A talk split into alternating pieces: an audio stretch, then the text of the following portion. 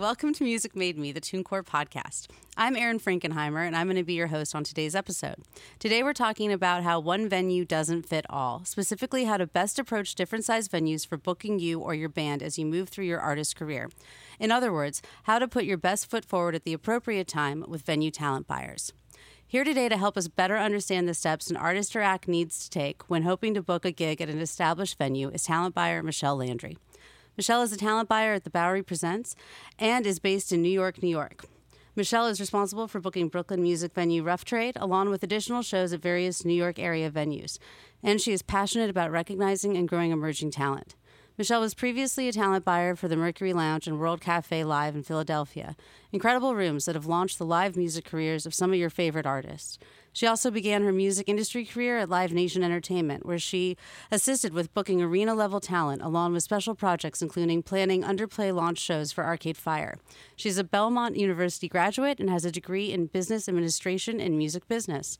To help us better understand the proper steps you should be taking when hoping to get booked in a great and appropriately sized room, here is Michelle Landry. Hi, Michelle. Thank you so much for being here with us today. Thank you for having me. So, you have an extensive career in booking a variety of rooms on the East Coast. Clubs that have a 250 capacity, all the way up to theater sized venues that can hold almost 3,000 people.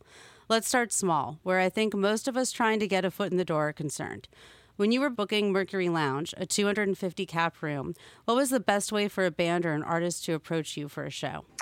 Uh, we had kind of a, an inquiry email inbox set up, and I would scan through that oftentimes. Um, I think maybe five or so years ago, people were still sending an EPK or an MP3 as an attachment, various things like that. Um, I think now that's less important, and having your socials uh, up to speed and having a website and uh, having everything in one place is really important. I think sending an, your email pitch and putting the pertinent info in a very clean way and, sh- and showing what your worth is in the market and what your history is in, is in the market and how you can add value to the venue uh, as well is the most important way to approach it.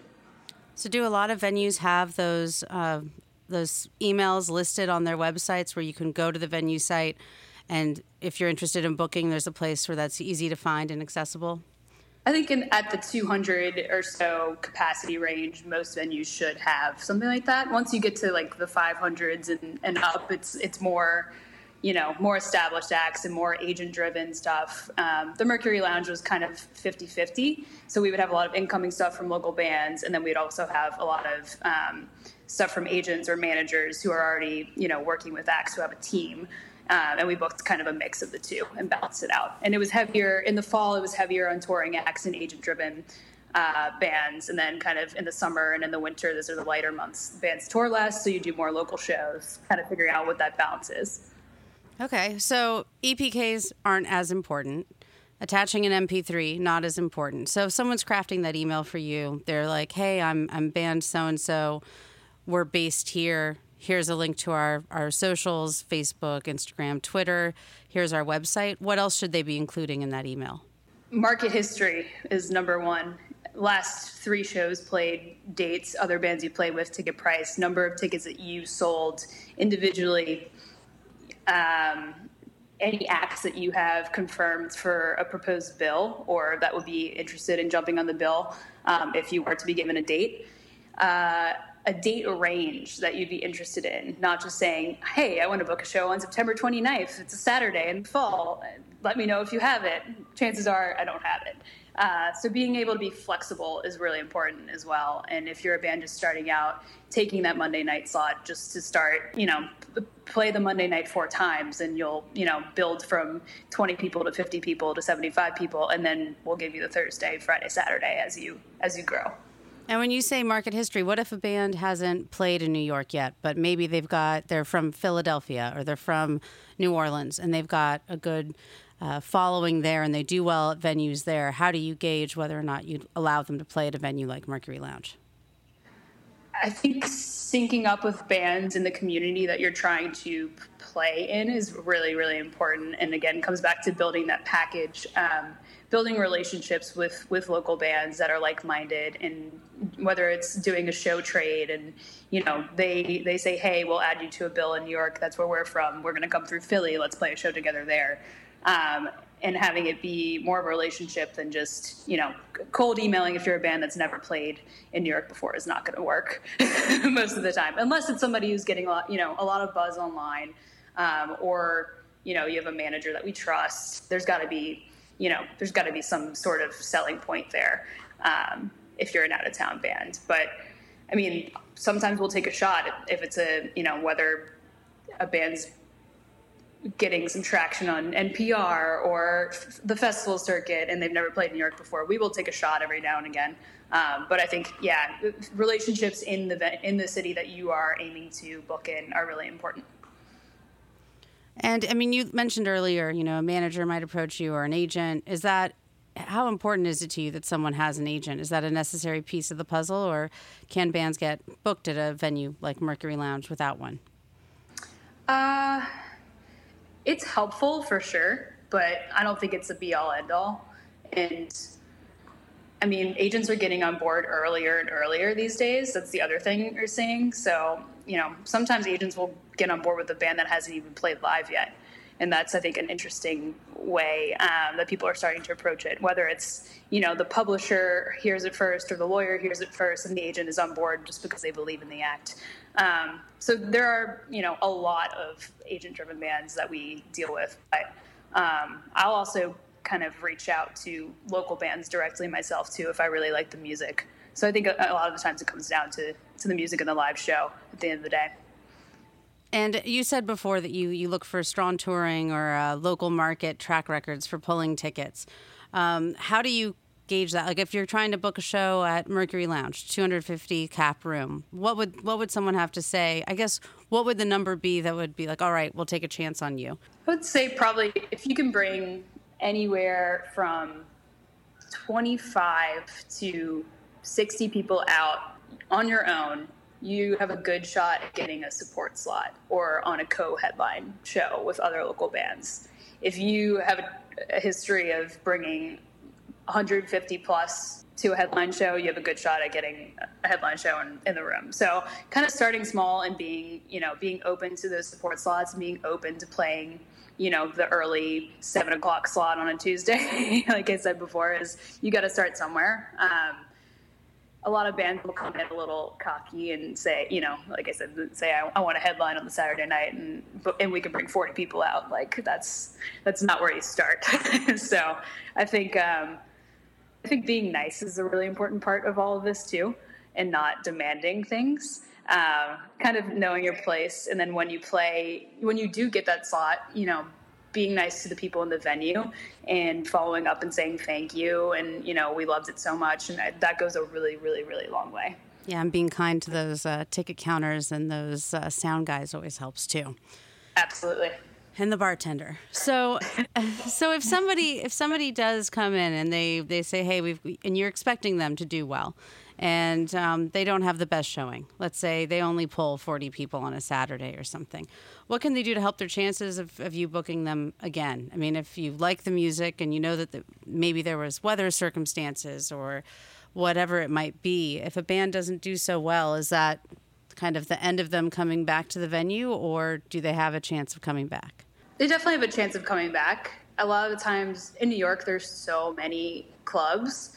Um, oftentimes we'll kind of suggest like in the room that I book now, Rough Trade, it's a little bit bigger, it's a little bit more established. So oftentimes I will suggest, hey, go out and play this 150 cap room, you know, try this showcase spot. Try to try to build yourself and and create a growth plan for you instead of trying to just jump into the wrong size room, you know, for your first play.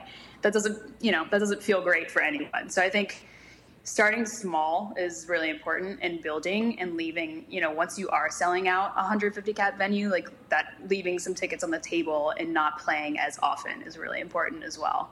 Uh, you'll see a lot of bands that will play you know once a month and i think spreading that out um, you know once every three months and, and, building up that demand in the market is really important. So once you're able to show and prove that you've been doing that you know communicating your growth plan will help you get a shot at coming back And is that sort of the same thing? If if you have somebody that you know you think there's some potential there, but they're just not ready for uh, the rooms that you're booking, and you've said, "Hey, now's not the time." When when should they be able to feel comfortable coming back to you and saying, "Hey, I know you said no three months ago.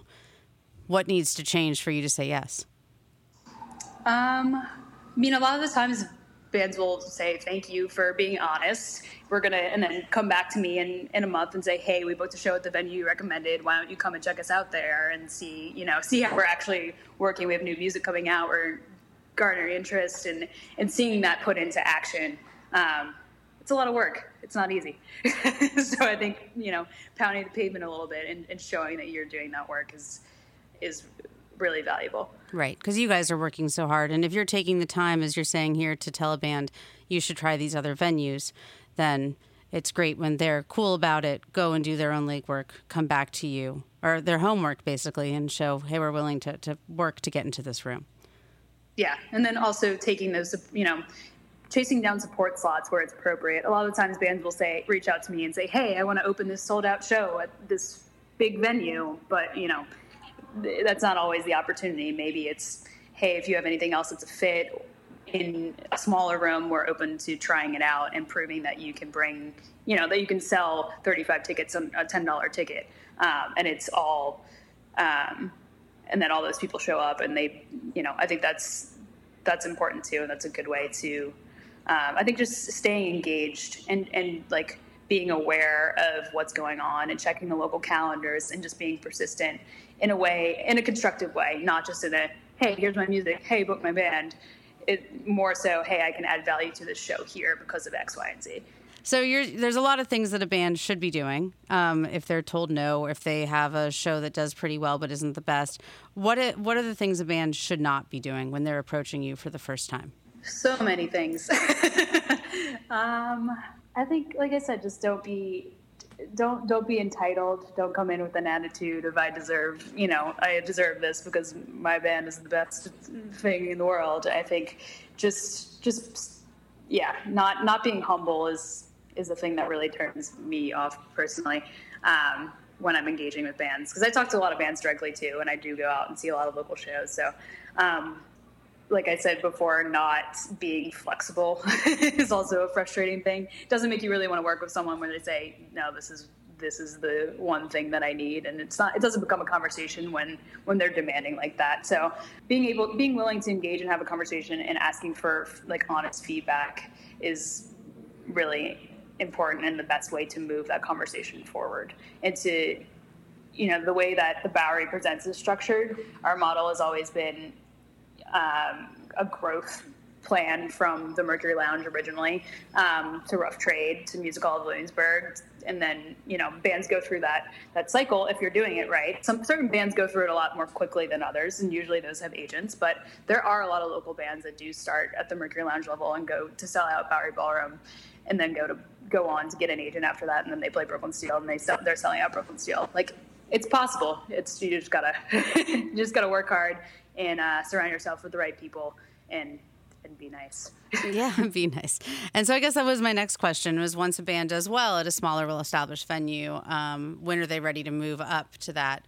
that next venue what's the indicator for you saying okay you've played a venue like like mercury lounge now we're ready to move you up to a 500 cap room leaving demand on the table, show selling the show out in advance, not just day of show with walk up with all your friends. Um, I think it's really hard to sell out a show in advance as a local band. So that's that's the, that's a big marker. It's when you get to that point, um, and you know something's real, and having your live show ready for a bigger stage physically is sometimes you know, I think you just need to play out more and more and more and really hone that live show and, and sometimes you're not, you know, sometimes you sell out the room, but you see the band and it's not, you know, you think of them on that bigger stage and it's it, it doesn't doesn't match up. So I think having your live show ready for that bigger stage with a bigger presence and um, really really practicing and playing out is yeah, it's really important. Are there any kinds of, when you're talking about, you know, um, figuring out how to translate a smaller show to a larger stage and, and being ready for that big stage, or just even being able to play one of the smaller venues, are there any things that you really expect a band to have in place when you're booking the gig? Like, I mean, how important is is it to you that they've got a rider in place, that it's easy to advance a show with them? Um, those kind of basic things are they those things that you take the time to sort of help a band along and train them, or do you just expect them to already know how to have all of that in place when they're coming into the Mercury Lounge or venue that uh, size? Most bands at that level won't won't have it in place. You just kind of have to work with them a little bit and assume that you know they're learning while they're doing it. Um, so it's safe to ask questions and for help. It's very safe to ask questions and preferred to ask questions than to just, you know, show up without communicating anything and expect expect everything to be taken care of. Um, so yeah, I think it, it's not a you don't have to have everything right the first time. We're here to you know we're here to help grow and and along with you. So it's yeah, it's a it's a process for sure. I guess I would love to know um, if it's possible for you to tell us about an experience or two that you've had with an artist or a band where you were able to watch them successfully move from a club venue sized uh, capacity into a theater or arena spaces. And why do you think that was uh, possible for that particular act to grow that way? There's always one prime example that kind of comes back uh, when I think about this. It's a band called Big Thief, uh, who are probably one of my favorite bands at the moment for the past few years. Uh, when I first started booking the Mercury Lounge, um, I'd seen them open a show at Bowery Ballroom and was so blown away that before they had an agent or anything, um, you know, tried to, to have that conversation early on. Um, they played, you know, a couple of venues, and then they had a record coming out, and they said we want to do our record release show at Mercury Lounge, and it was a Sunday night, and I wanted to take the shot, so I gave them gave them Sunday. Um, they ended up selling it out in advance, and it was at the end of the day, they're one of the I think the best rock bands out there at the moment, and they're going to have a career. And they they played that show, they sold it out, and they came back again. I want to say maybe nine months later sold it out again, and then they were ready to move up to Bowery Ballroom, sold that out. Now they're playing Brooklyn Steel in October. That'll sell out. Um, they just put out their second record, so that's a prime example of and they had barely any team. Now they're signed to Saddle Creek, now they have a big agent, and but they're doing it right, and they're nice people, and uh, their live show is incredible, and the music speaks for itself at the core. What makes the live show so incredible, especially speaking to someone like yourself who's who's booking the talent? I think the songwriting at the core is really special, and that's something that you, I don't know, like go, we all go out to so many shows, and especially in New York, and I feel like rock bands are less and less prevalent, guitar bands are less and less prevalent. Um, songwriting is less, a little less important. It seems like these days too. Um, so I think coming back to that and, and and knowing that that is still something that really connects with people. Um, I think that's that's where it's stemming from is is the connection that they are able to have with people through their songs. You have a secondary story you might be able to share with us of another band or artist that was able to to move through the ranks.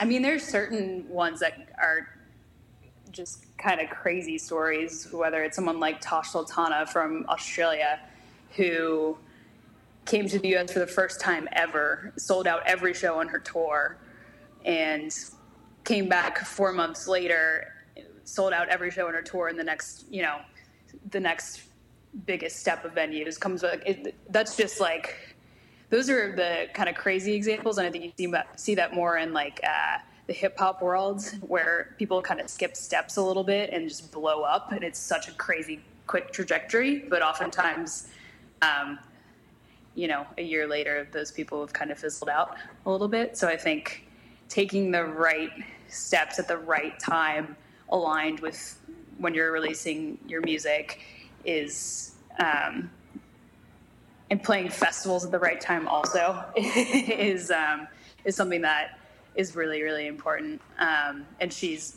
Tash Sultana is someone who definitely did that, and um, she has a label and everything. Obviously, they're doing really great things for her. Um, but I think there's we see that more and more as where, where people are kind of blowing up um, quicker than in the past, and I think it's the internet more than anything at the end of the day. So, so back to having those those strong socials as being those sort of key indicator that that somebody's on the rise and that they've got Yeah. good fan engagement. Yes, good fan engagement is yeah is insane. That's why I think in, a lot of artists like don't even have a Facebook page anymore. And I'm sure you've noticed. And Instagram, they just just have an Instagram and a SoundCloud, and maybe a Twitter. And is that enough? Yeah, apparently, because there, there's on the Instagram, I feel like they're engaging their fans at a level, at such an intimate level. Um, that's that's a new thing. I feel like in in in this world. Um, I a lot of bands, a lot of local bands, especially, just will neglect to list contact information anywhere, which is a new thing as well. I don't know if it's like a, a trying to be mysterious and like you need to find me and chase me down kind of thing, but I find it frustrating that I have to Facebook message people to get them to send me an email where I can reach out to book their band. So, so if they do have only Instagram, Twitter, and SoundCloud, make sure to include a email address. Yes. Or, or if you really love them, you'll you'll direct message them. Correct. But that's an extra step that everyone has to go through to contact you, which seems, you know. Okay, so so try and include that email and all of those things. Um, have you had acts that have just gone straight into the theaters, or is it really? It's really about grinding and and starting small. And I guess for you, Michelle, with the people you've worked with in this tight knit community in New York, are there uh, certain venues that you kind of look to that might be even smaller than those 250 cap rooms before you bring somebody in? Uh, yeah, I mean, I think most people probably s- start small, and I think um, building regionally is something that really works and, try- and catches the attention of promoters and of agents and of managers as well. Um, you know, it's one thing to say you sell out a, two, a 150 or 250 cap venue in New York, but it's another thing to say that you're selling 500 tickets in New York and in Boston and in DC and, you know, in any secondary markets around there too. Um, so I think that's kind of the next step, other than just growing within your own market, is is building that regional presence. And is it possible for artists as they like, you know, if they play with you guys and you love the show and you're like, you know what, I'd really love to see that your numbers are increasing in a, a town like Boston, Philadelphia. Are you, um, you know, as a talent buyer, do you take the time to reach out to your counterparts in those cities and try and work on those kind of dates within your company, or or how can someone get moving on that? Is that something that falls back on them? Uh, we all talk, so I think be engaged with the local promoters and a company like Bowery Presents. We have venues in all of those markets as well. Uh, we have kind of a weekly booking call, so we know what other people are working on, and you know we send we share notes and say, hey, you should really check this band out. You know they're about to blow up, um, kind of thing. So yeah, people do definitely talk. Um, but yeah, I, think it's rare for depends on the genre, I guess too. I feel like jam bands probably have a little bit uh, of a different way of going about things as well. Um, with venues like Brooklyn Bowl and you know that that have kind of like a more built-in audience where people who are just fans of the genre will come see them. Um, so I think that's an interesting circuit, and they, they'll do a lot of regional touring and get on festivals earlier on as well, um, with and have more of like an organic growth. Is that sort of based on the the support within that that community for that genre? If if you know so, such and such band is is bringing you on or talking about you on their Instagram or going to have you play with them, then it validates that artist to be able to play different rooms in different towns. Yeah, absolutely. It's it's more of a yeah, it's more of a community, I think, than than anything. Um, and people will people those people love live music so much they'll just go out to see any you know whatever band's playing if they trust a certain venue and the, their booking, which is also another thing that happens you know at a venue like Mercury Lounge. And people trust the quality of the acts that they're booking and and will just go and it's a it's a cheap enough cover that they feel you know they'll pay ten bucks to go out and see um, you know who might be the next Strokes in five years.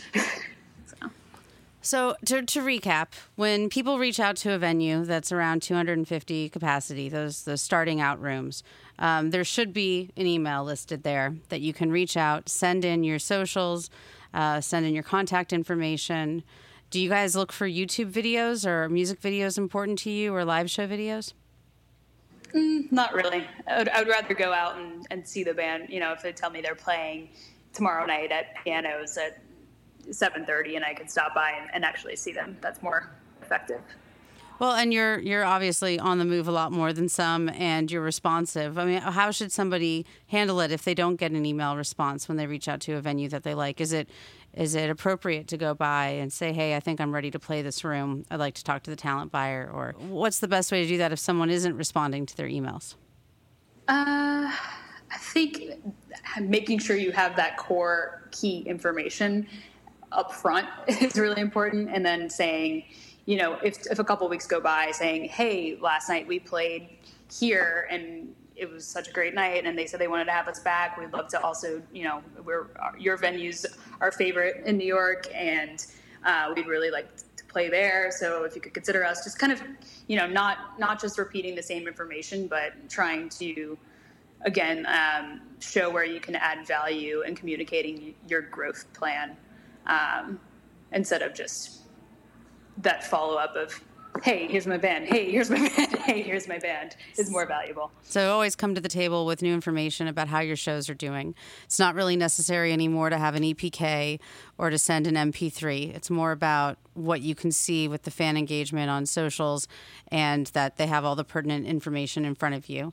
Um, it's also important to be nice when you do get the gig, to be good to everyone in the house and to follow up and say thanks for playing and that they'd want to play again. How, how often do you want to have somebody come back through the venue once they've played?